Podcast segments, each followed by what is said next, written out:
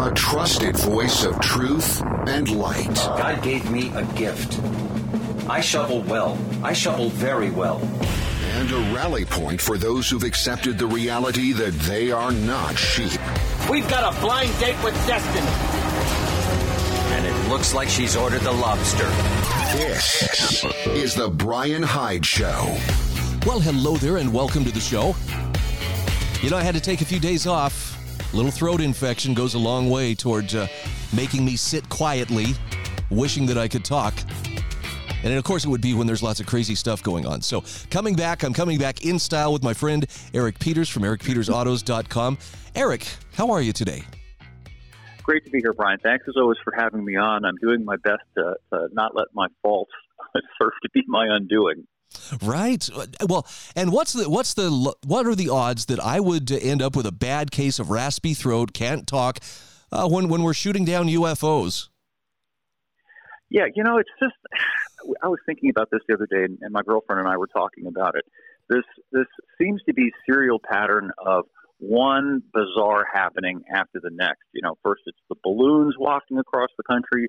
Now it's UFOs being shot down. Then it's uh, a, a, a, chemical explosion train wreck that nobody seems to be covering, and you don't know what to make of it other than it's just strange. Well, as as a general rule, I trust very very little of what I hear from mainstream or legacy media sources. But uh, let's we'll, we'll put the UFOs off here for a minute. Let's talk about this train wreck mm-hmm. in Palestine, Ohio. I've seen the video and I've seen photos coming out of there that uh, it, it makes Mordor look like a pretty nice place to be, and yet I hear almost nothing in mainstream media about it.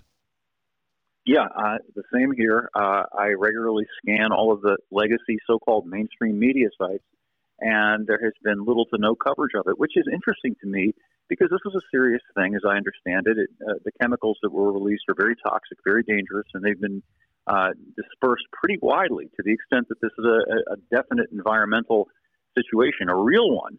And I juxtapose that with the hysteria that we all endured a couple of years ago about all oh, the cases, the cases. Every so-called case became uh, a breathless announcement, uh, you know, as if to imply that somebody's going to die. Whereas, whereas now we've got this this instance of probably a lot of people are going to end up dying from this, or at least getting sick. There are going to be lots of problems, and I cannot fathom, other than absolute laziness, the reason for the lack of reporting on it. Yeah, I uh, uh, you know, there there are some things that that I'm thinking, why aren't they saying more about this? And then there's other things, like for instance, well, the government has shot down another unidentified object over mm-hmm. Lake Huron or whatever, and I think, okay, I don't trust that either. In fact, I, I have a really strong sense that somebody's yanking our chains hard, and and it makes me wonder, what are they wanting us not to see? Yeah, I think that's the the common denominator here, and the, the, the most important thing is that they are yanking our chains, and that we can no longer trust anything that they say. Nothing can be taken at face value. We now live at a time where every source of information other than the alternative media that has established its trustworthiness must be presumed untrustworthy. And everything that they say should be questioned, checked, uh, and is probably on the face of it not true. Yep. It's it's a time where if you want to be a truth seeker or you want to at least be, you know, rooted in reality, you got your work cut out for you because there's a whole apparatus that seems designed to keep us from seeing the truth. Yeah, you know, and with regard to this train this train business, something else occurs to me too. Uh, the, the media, and I mean by the media, the mainstream legacy media has become uh, a propaganda entity. It, it, no longer does journalism. You know, journalism used to be you go out and you visit a place where the news is happening, and you talk to the people who are affected, and you find out what's going on, and you report on it. That's what journalism used to be all about. Now it's just about commenting. Everything is editorializing, and, and most of these mainstream people are just repeating and regurgitating what somebody else has already said. Probably the, the talking points that they got from Pfizer, which seems to sponsor every mainstream news program you and I got a laugh out of that. I sent you a little clip of a, a video that just compiled all of these these news programs together, and every single one of them was sponsored by Pfizer. Yep. Yep, it's it's very telling, and it's interesting too that uh, you know Pfizer is also sponsoring you know the the Grammys and other you know pop culture things. Obviously, there's a lot of money to go around, and why not? You know they, they did quite well on the on the whole vaccine thing, but uh, it seems like they have undue influence within our culture. Well, it's easy to do well when you've got a gun and you can point at somebody's head and say, "Give me your money." And effectively, that's what's happened with regard to these pharmaceutical cartels, and not just them. You know, uh, I've ranted for years about how the insurance mafia has leveraged the power of the government to force you to open your wallet or purse, as the case may be, and hand over money. So essentially, it's the mugger model writ large that we're dealing with now. Well, and we also have the added pressure of uh, not just uh, the press, but certain people within government uh, advocating that, well, we need to do more to stop misinformation. I, did you see the, the Brookings Institute's uh, article that came out last week about, you know, the problem is these podcasts out there, they're spreading misinformation and, and they, they brag about they can say anything they want you know, it'd be funny if it weren't so tragic because everything that they styled misinformation, everything, literally, over the past three years has proved to be the truth, whereas everything that they put forward as being the truth has proved to be misinformation.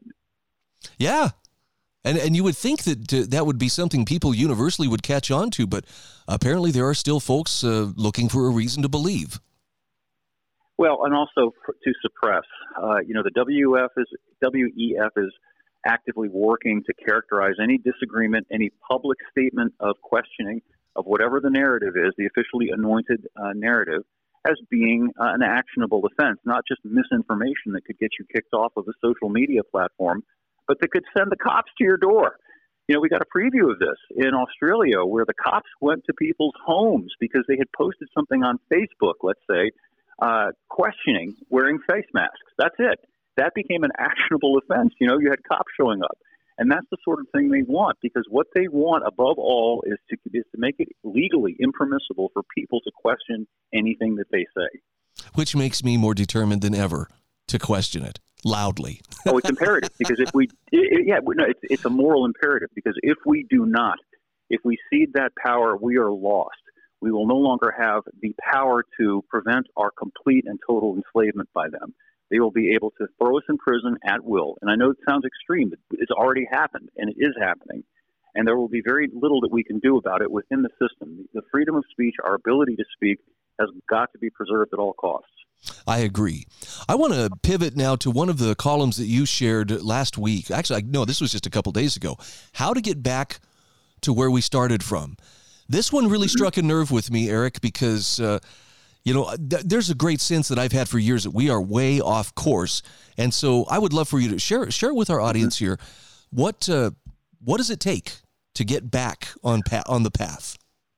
Well, you know, it's a it's a very complicated subject, and I felt the same way. It was a rainy, bleary day, and I, I just started thinking about that feeling that we all have that things are awry, that we're not headed in the right direction. This is sort of a a gestalt, I think, that, that we all are aware of. So I got to thinking, well, how how do we find our way back? And I use the analogy of being out in the woods and hiking. I'm a big hiker. I like to do that. And if you've done that, you know probably sometimes you've wandered off the trail and you find yourself lost. And now you've got to figure out how to find the trailhead again, go back. So that was the the the, the way I, I got into this topic. And I got to thinking about we don't have a lot of power uh, writ large, but we have an immense amount of power individually to conduct our own lives and to to do the right thing and to not let our bad habits uh, get the better of us. You know, I, I mentioned that at the beginning of the show, and what I meant by that was to not let cowardice, let's use the direct word, get the better of us, to be afraid to speak up, to say something, and if necessary, to do something when we are confronted with things that are bad. You know, whether they're bad people or bad ideas, uh, we should stand up to these things and stand for what's right. That's something that used to be considered an obligation, particularly of men, but generally of adults. And that's one way that we find our way back to where we once were. Amen. I, look, I see a lot of good people who voluntarily surrender their individuality of thought and embrace groupthink just because they know that's how you gain acceptance in society and it's how you avoid yep. cri- the pain of criticism. We got to be yep. we got to be less averse to that kind of pain.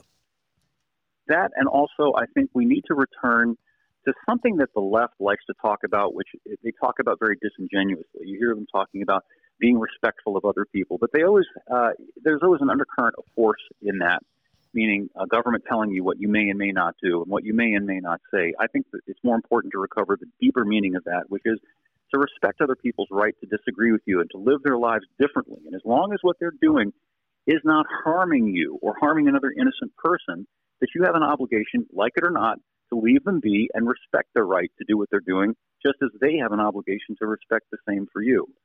Amen. Look, how many people drive different makes of cars or wear different types of shoes than you do, mm-hmm. but you don't feel the need to force them to, hey, you have to do this. You know, now there, there may be some, you know, variance there with the Ford and Chevy owners, you know, back and forth, but you get the, the point. We can voluntarily yeah. choose different things without having to, to bring it to a matter of, well, I've got to compel you to do this. And they have been using this, this, uh, this corrosive uh, instinct that people have been encouraged to develop of uh, being a busybody, of not merely noting, hey, you know, that guy's doing something I probably wouldn't do myself, but go in peace. It's your, you know, you're you're a free person, you have that right. To being this busybody, to telling other people what to do, and to demanding that the government make them do it. We got to take a break. We'll be back in just a few moments. This is the Brian Hyde Show.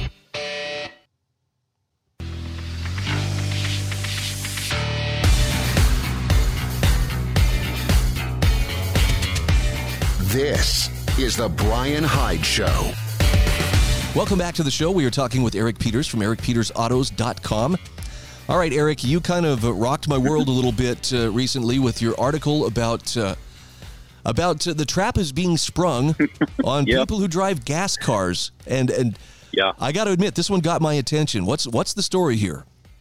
Well, you know, let's see. I was watching some uh, videos about the Napoleonic Wars the other day. Bear with me a minute, and just watching uh, the narrator talk about Napoleon's strategies and how he would uh, encircle and envelop the enemy. Well, the enemy that's being encircled is our cars and our our freedom to drive them.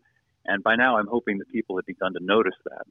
And one of the ways that cars are being attacked again uh, is uh, via this idea that they should have the same kind of particulate traps and and uh, you know you know about DEF diesel exhaust fluid similar, something similar to that, that, that should be uh, required of all new cars to deal with their particulate emissions. And the irony is the only reason that modern cars have increased particulate emissions is precisely because of government regulations that have forced car companies to fit their cars with these tiny little highly turbocharged engines that are direct injected and that use extremely thin viscosity oil. And some of that seeps past the, uh, uh, the, the, the, the piston rings and gets consumed and comes out the tailpipe. And now it's not even a significant amount. You, did you notice any cars belching soot as you drive down the road? No, not at Probably all. Probably not.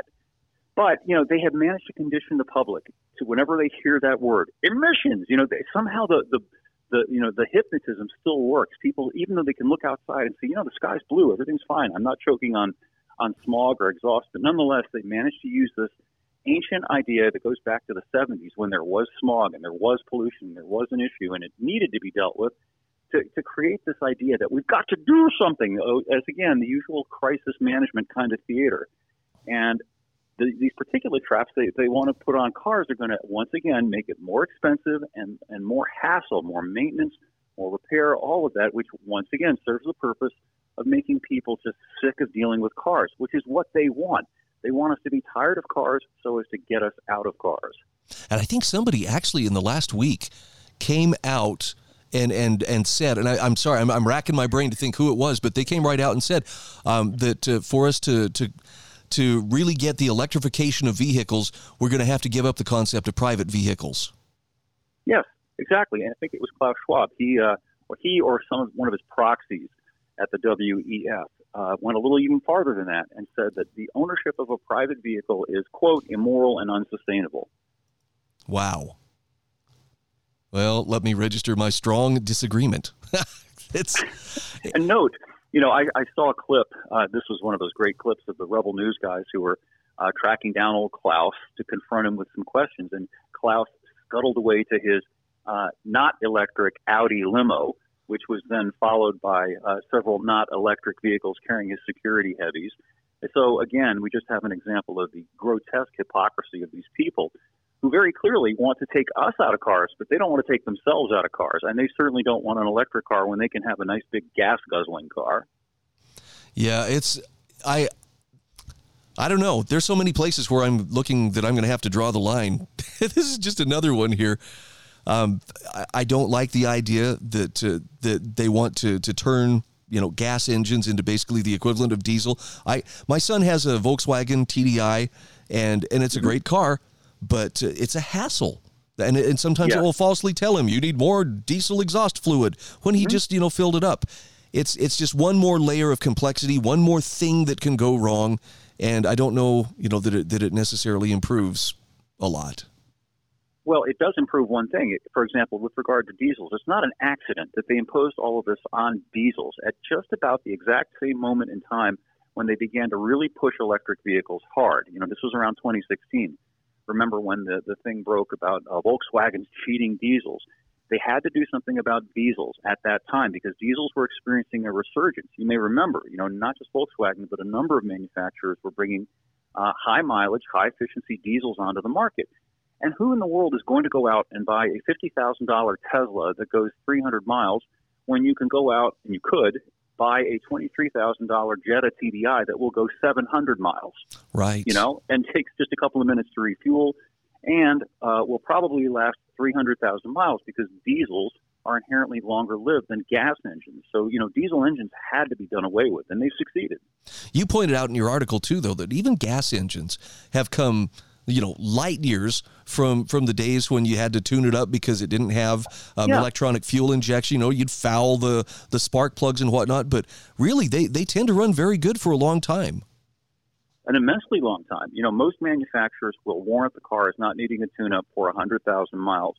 Uh, and even at 100,000 miles, generally all a car will typically need is a new set of spark plugs, and not because they're fouled, they just wear, you know, over time. So replacing them is uh, part of the deal. But it's not this elaborate and regular procedure that it did used to be back in the day when cars didn't have fuel injection and had carburetors. You know, they've become extremely clean, and that again is a problem from the standpoint of these people who have tried to vilify cars and used emissions as the excuse. And I think that gets us to the core point here, which is, which is that these people are disingenuous. They're not actually concerned about emissions. They use emissions as the excuse to push us out of cars.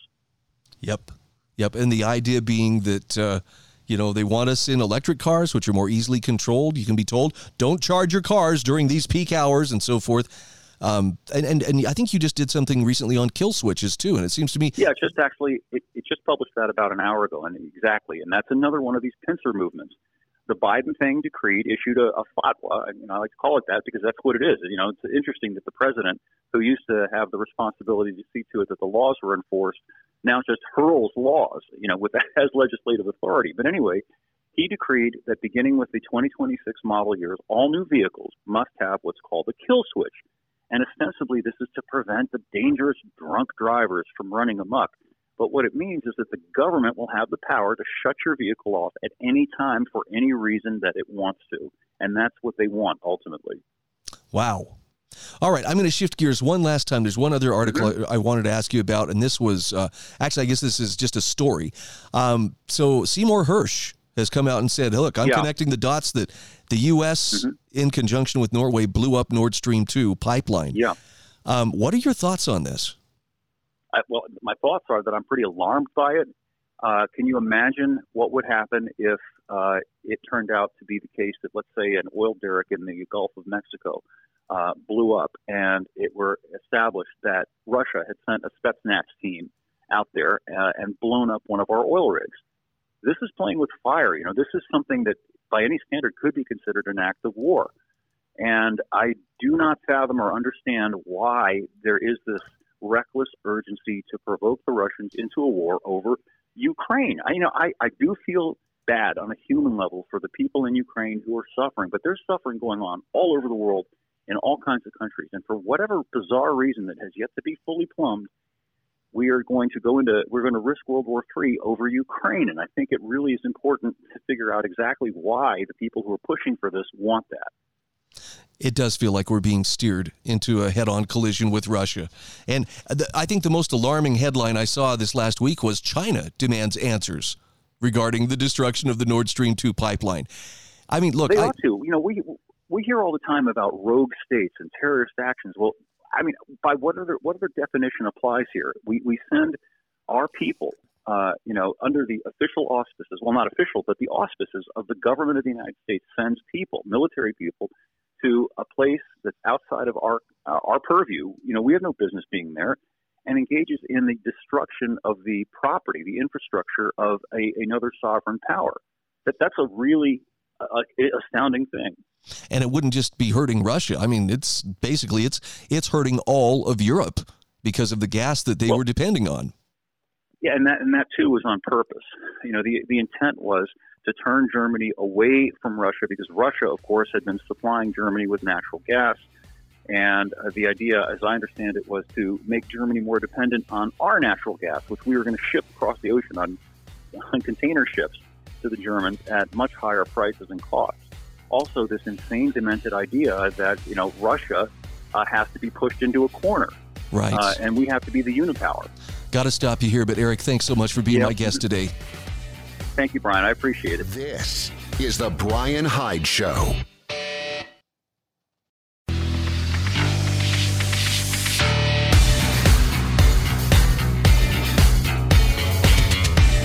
This is the Brian Hyde Show.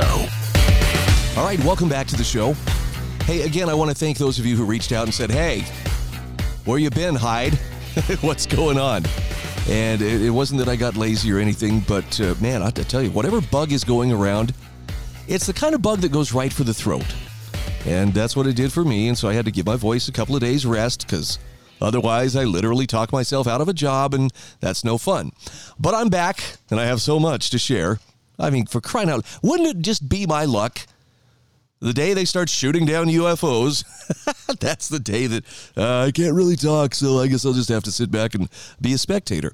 Now, for those who are interested, I did publish my show notes each day, even though I wasn't on the air. You'll still find lots of thought provoking commentaries and articles to, to look at that should hopefully help expand your perspective of the world. You don't have to agree with them, they're just they're there to provide some added insight and a little more well rounded view. One of the ones that uh, I was so happy to see land in my in my inbox on my email account was Paul Rosenberg's latest essay that says being a placeholder isn't enough when it comes to making the difference that you were born to make. Now this is important.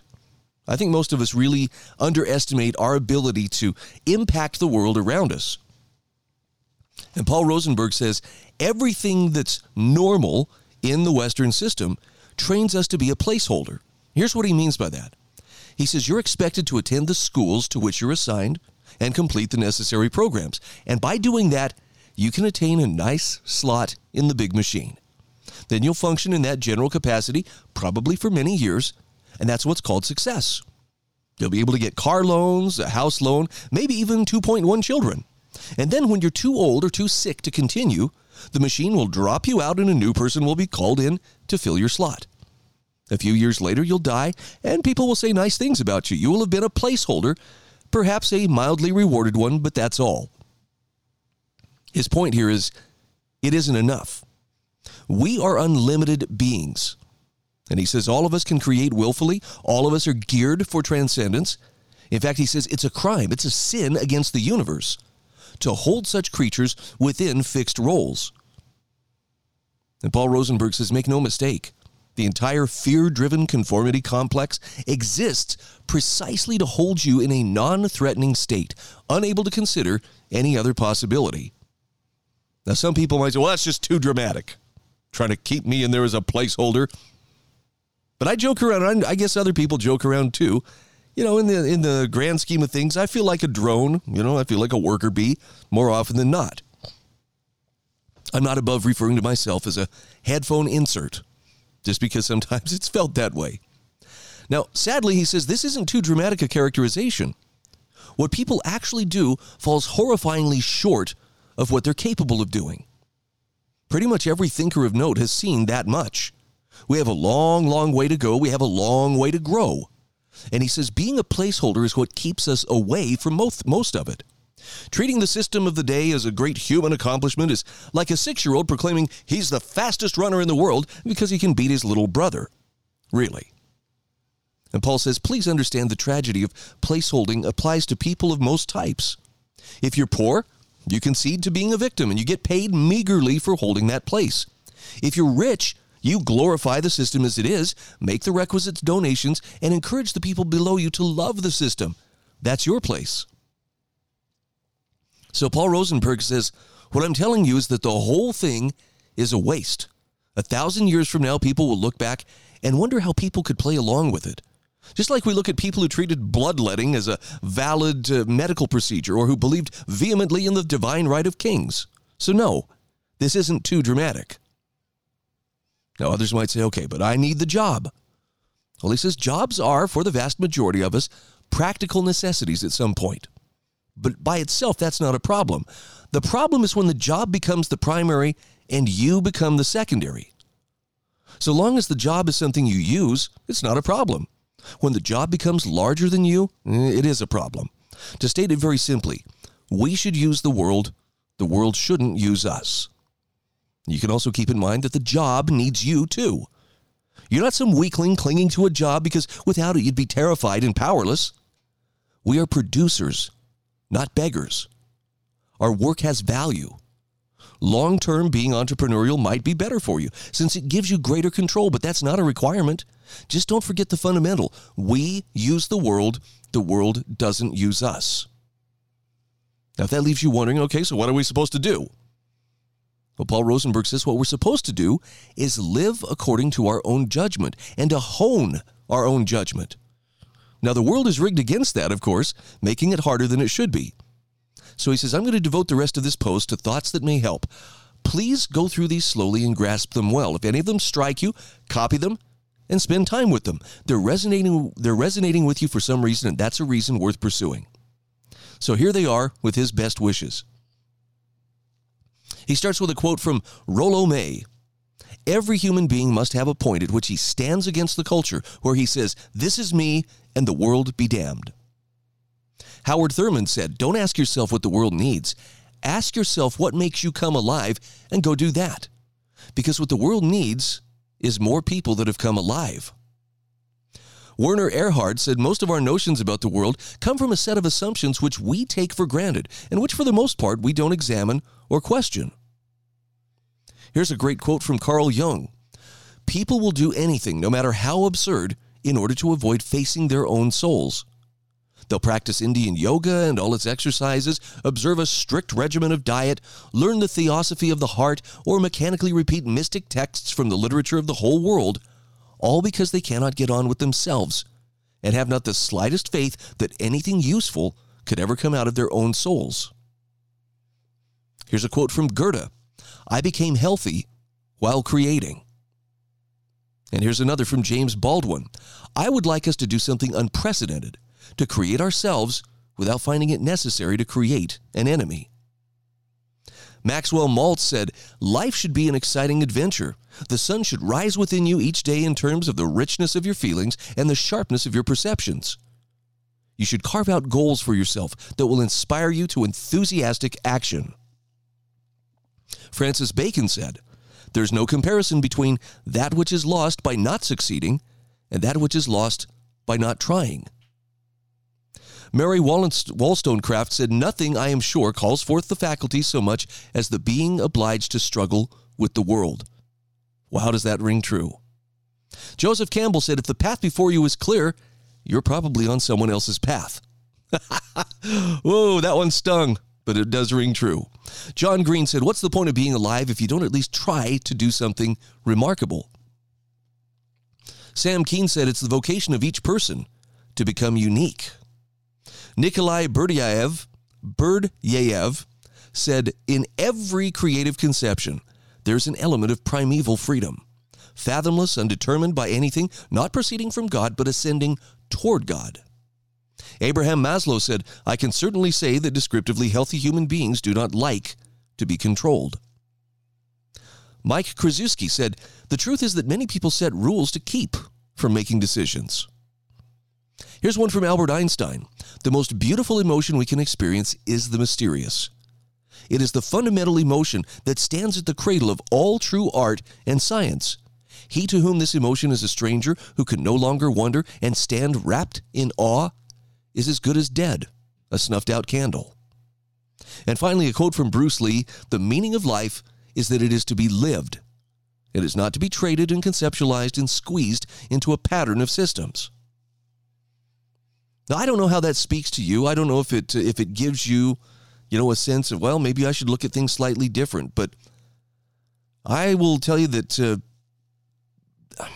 it's going to sound like blame here, but I believe that the Prussian education model teaches us to find our place in society, to, to be that placeholder. And that's something that takes uh, an act of willpower to break out of. I mean, come on, this is a model that was invented in the early 19th century, and it was invented for the purpose of molding people into cannon fodder. Basically, people who are good at taking direction, clerks who know how to work within their realm as clerks, miners who know how to go out and dig the coal, you know, that sort of soldiers who will obey orders without question. And it turned out to be very successful. I mean, within 100 years, Prussia became the most powerful country in Europe. Other states copied and implemented this model. Horace Mann brought it back to the United States after visiting Prussia in about 1840. So my point isn't okay. So let's sit here and rag on the on the American education system. I'm just saying that uh, there are whole systems that are constructed keeping us in our place. But I'm also going to point out there's nothing quite like finding something that is yours uniquely, your mission, your call, your purpose, and then stepping up and doing it. And it's not going to be something that can happen because you stayed the same. It's got to be something that takes place because you were willing to embrace challenges, face them head on, knock off your rough edges, and become a polished individual, a refined individual, as in, uh, you know, purged of your dross. But when you do it, life takes on a much deeper happiness, joy, and purpose. And that, in and of itself, is worth it. This is The Brian Hyde Show.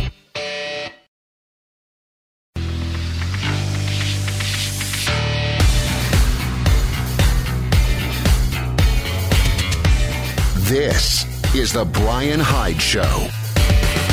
Hey, welcome back to the show. Got to give a quick shout out here to my sponsors. They include MonticelloCollege.org, LifesavingFood.com, Birelli.com, and also TMCPNation.com. That would be the uh, Modern Conservative Podcast. It's my friend John Harvey. Actually, I will be having him on the show Thursday. If you haven't heard John, I, this is a guy I would encourage you give a listen to him. He is uh, he is very straightforward. This is one of the things I love best about him is you don't have to sit there and guess what is he really trying to say. John will tell you exactly what's on his mind. He's also very courageous and willing to stand up to the people who would uh, like to see him uh, basically put in a place that they have chosen for him. No, sir, that is not John. And he's got some very cool swag, which is the reason why I have him listed on uh, on my sponsor list. If you go and check out his website, you decide, hey, I want to get some of that. If you uh, purchase $100 worth of merchandise, you get free shipping, and they will throw in a very nice titanium wallet that is a free gift for you. But I mean, it's really nice hats, shirts, things like this. So I'm not going to try to guilt you here. And it, it may sound like, you know, there's some scolding going on, but I read an essay that just it, it, it really kind of made me stop in my tracks. Now, I'll confess, I did not watch the Super Bowl on Sunday. It's funny. I was I was talking to my biological dad and asked him, "Hey, are you uh, are you watching the Super Bowl?" He goes, "Well, I, I did tune in for the halftime show." I said, "And how was that?" He says, "It was a lot of uh, pelvic thrusting set to music." and I thought, well, that kind of describes where, where entertainment is going these days. And, you know, I, I haven't seen it myself, but uh, basically the last few halftime shows I've seen, I, I don't think that's a, a, a bad way to describe what a lot of the dancing tends to look like. Here's the thing, though. If you're concerned about the woke takeover of Americans inst- America's institutions and pastimes, but you still watched the Super Bowl, you might be sending mixed signals. And Robin Itzler reminds us that you can't have it both ways. Taking the conservative fight to the culture means sometimes you got to draw the line and say, you know what, I'm not going to participate in that. Robin Itzler says if you're one of the millions of conservatives who watched on February 12th when the Kansas City Chiefs beat the Philadelphia Eagles 38 to 35 in Super Bowl uh, 52 or 57 rather, sorry. Shame on you. Conservatives can't have it both ways. Before progressives hijacked American traditions, Super Bowl Sunday was a time when family and friends got together to watch the big game. Even if you didn't know the difference between a football and a footstool, you still had a fun time at the party eating delicious foods that clogged your arteries. Everybody watched the creative commercials, some a one time airing just for the event, and the fantastic halftime show was a mini concert featuring our favorite performers.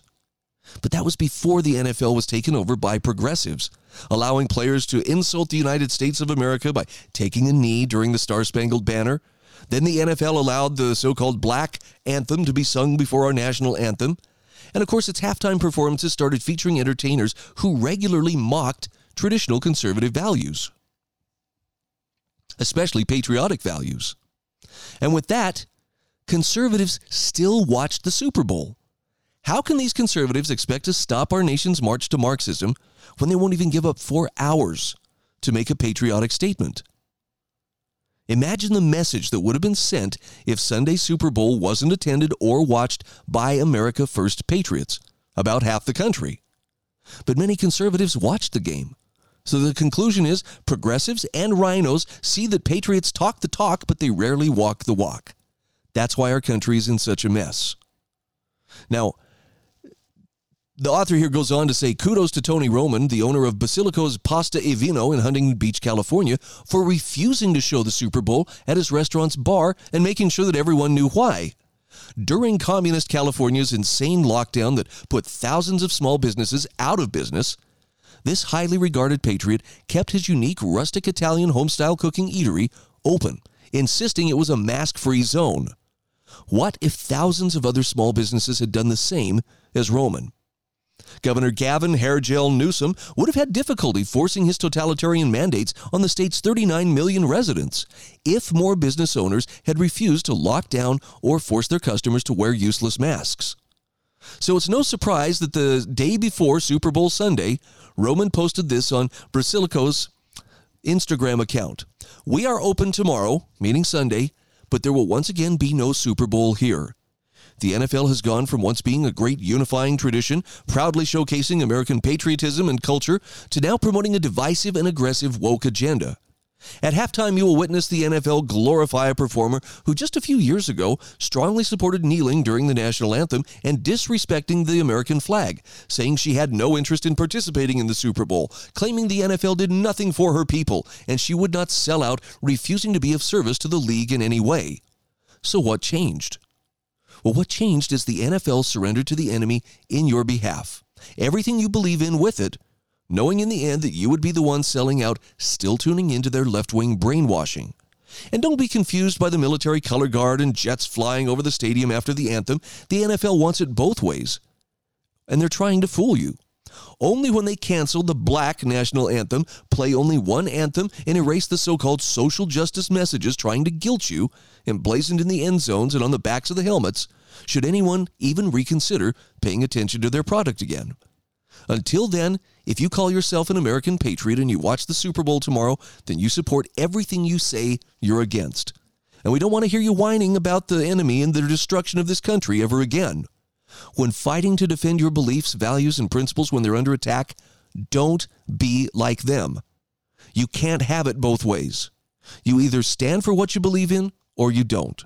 Words are weak, he says, prove it with action. Brave American men before you have risked and sacrificed everything for what this country stands for. So you can prove your allegiance by sacrificing three or four effing hours. Because if you're still watching when the traitor halftime performer takes a knee, then it's already too late. Turn that crap off before it begins. You're Americans, act like it. Now, again, this is from the owner of Basilico's Instagram and restaurant there.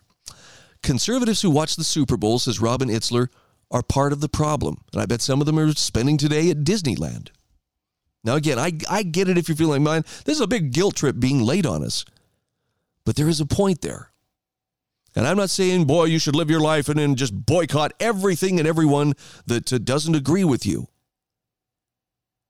But you know, if if the the viewership numbers are are still very high, it does kind of send a message that people will tune in no matter what. I mean, I look at what's happened to CNN. You know, I think back, uh, you know, 30 years ago when the first Gulf War was taking place, and CNN suddenly became this incredible force with round the clock news. You could go 24 7 to CNN and have a pretty good idea of what was going on. Now, yeah, there was, you know, there's some slant, but they were a force to be reckoned with. They grew to be a worldwide, you know, force for information. But since they have become just kind of a, a woke platform, just spouting platitudes of the woke and Marxist left, their numbers have dropped off precipitously. I mean, they're, they're going the way of the newspaper smaller, thinner. You know, there's just not much left. And it hurts them. I mean, they've had to lay off a bunch of people. I'm not gloating about it. I'm just saying they've they've had to cut way back because their ratings reflect that people are rejecting what they're doing. Yeah, there are still enough who tune in that somehow they're staying afloat. But if people turn their backs on the NFL or Major League Baseball or, you know, the NBA, when they start pushing woke stuff, I don't think it would take very long for uh, for the message to get across. And personally, look, I, I'm not going to say I'm better than everybody because I just ignore them all. I do have better ways to spend my time now, look, if I if a friend says, "Hey, you want to sit down and watch the game?" Very likely, I would sit down and and enjoy the time with them. But one of the reasons I don't feel like I'm missing much is because there's just so much woke garbage that's been shoehorned into every event. I don't watch Disney anymore. We we got rid of our Disney Plus subscription a long time ago, and and I'm really glad because holy cow, the indoctrination that's coming through, you know, what used to be a, a, pretty safe and reliable entertainment source for kids, it's, it's just pure evil at this point. Hollywood, the movies, I, I find I have very, very little to offer me. Once in a great while, I actually find time to sit down and say, okay, let's see if there's any good movies to watch. And when I, you know, start to go through Netflix or Hulu and and just see what they have, again, there's just tons of woke stuff and and I just can't help but feel like this is this is a waste of my time. Now, maybe you know you see it differently, and that's okay. I'm not telling you you're a bad person or you're stupid if you enjoy you know what the NFL has to offer or what Hollywood's putting out there. But you do have to wonder about the message that you're sending by participating in and consuming what they're giving you. Because if they're feeding you, you know, ideologically laced uh, content, at some level, you've got to say, well, I'm accepting it. You don't have to accept it, though. This is The Brian Hyde Show.